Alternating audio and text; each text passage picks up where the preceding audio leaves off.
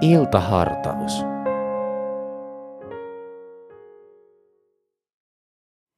Ehkä joku kuulijoista on miettinyt omaa hengellistä tilaansa.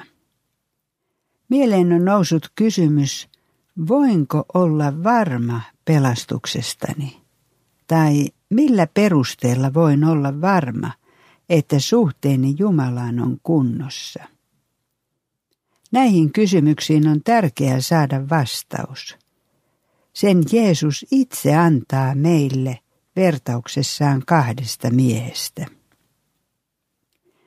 Miehet menivät eräänä päivänä temppeliin rukoilemaan.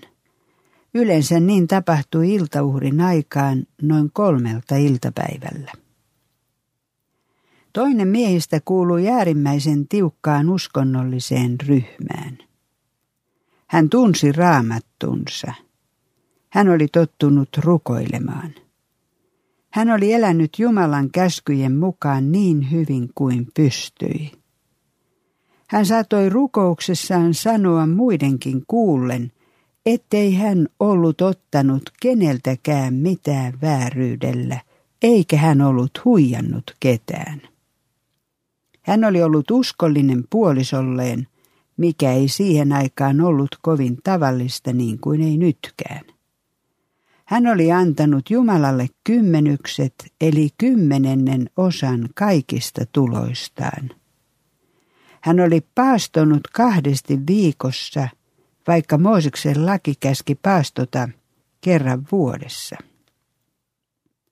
Hän ei suinkaan ottanut kaikesta tästä kunniaa itselleen, vaan hän kiitti siitä Jumalaa. Hän näki toisten rukoilijoiden takana veronkeräjän, joka hänen ajatuksissaan oli varmuudella ottanut ihmisiltä liikaa ja pistänyt ylimääräisen omaan taskuunsa ja ilmeisesti tehnyt yhtä ja toista muutakin.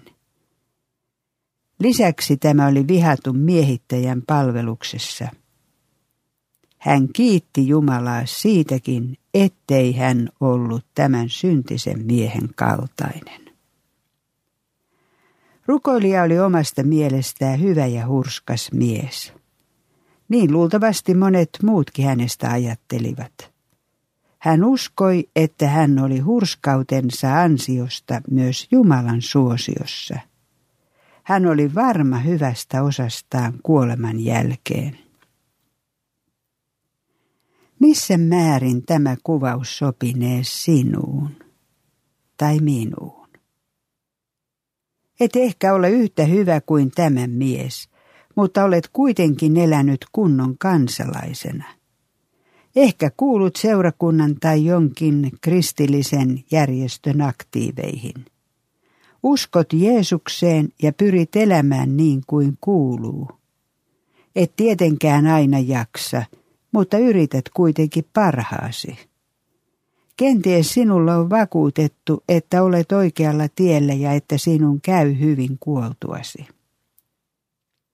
Ei kuitenkaan riitä, mitä itse arvelet itsestäsi tai mitä muut sanovat. Ratkaisevaa on, mikä on Jeesuksen arvio sinusta.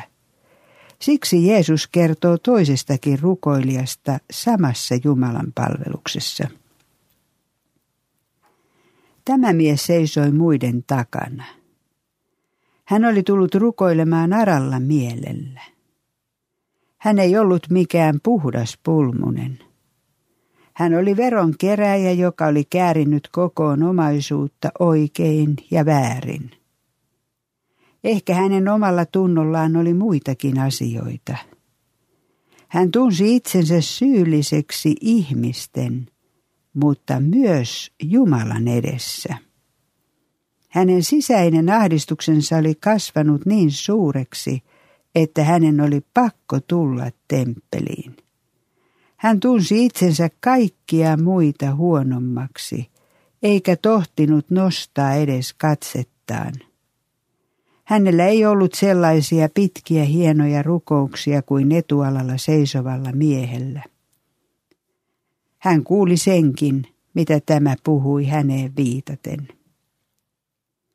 Veronkeräjällä oli Jumalalle vain yksi asia. Hän löi rintaansa niin kuin tehtiin vain suuressa ahdistuksessa tai katumuksessa. Hänen suustaan purkautui rukous kuin hätähuuto. Jumala, ole minulle syntiselle armollinen. Muuta hän ei osannut sanoa. Avunhuudossa hän käytti sanaa, joka viittasi alttarilla palavaan uhriin. Hänen pyyntönsä voitaisiin kääntää sanoin, Jumala, anna tämän uhrin olla minunkin puolestani. Miehellä ei ollut Jumalalle tuotavana hurskautta, ei onnistunutta elämää. Hänen toivonsa oli uhrissa. Jumala itse oli antanut kansalleen mahdollisuuden uhrata viaton eläin syntiensä sovitukseksi, jotta Jumalan ei tarvitsisi tuomita ihmistä iankaikkiseen kuolemaan eli kadotukseen. Tästä miehestä Jeesus sanoi, minä sanon teille, hän lähti kotiinsa vanhurskaana, tuo toinen ei. Mikä asetelma! Omissa ja ihmisten silmissä hurskas mies ei ollut vanhurskas Jumalan edessä. Hän ei ole ollut Jumalalle kelpaava, Jumalan hyväksymä. Hän tuli rukoilemaan syntisenä ja lähti synneissään sitä edes itse tajuamatta. Syntiään katuva, oman tuntonsa ahdistama mies lähti kotiin vanhurskaana, puhdistettuna ja Jumalan hyväksymänä. Huomatkaa sen uhrin tähden, johon hän vetosi. Mikä erottaa ihmiset toisistaan Jumalan edessä? Jeesuksen uhri, joka on annettu koko maailman puolesta. Vain sellaisella hurskaudella on merkitystä, joka vetoaa Golgatan uhriin, sillä vain siinä on syntiemme anteeksiantamus, elämä ja autuus. Jeesus kutsuu meitä nyt tutkimaan itseämme. Onko meidän pelastuksemme perusta Jeesuksen uhrissa? Jos se lepää minkä muun varassa tahansa, iankaikkisen elämän portit sulkeutuvat kerran edessämme. Herra, ole meille armollinen. Kirkasta meille Golgatan uhri pelastukseksemme. Aamen. Ohjelman sinulle tarjosi Helsingin evankelisuterilainen kansanlähetys. Katso lisää kansanlähetys.fi/Helsinki ja tule mukaan.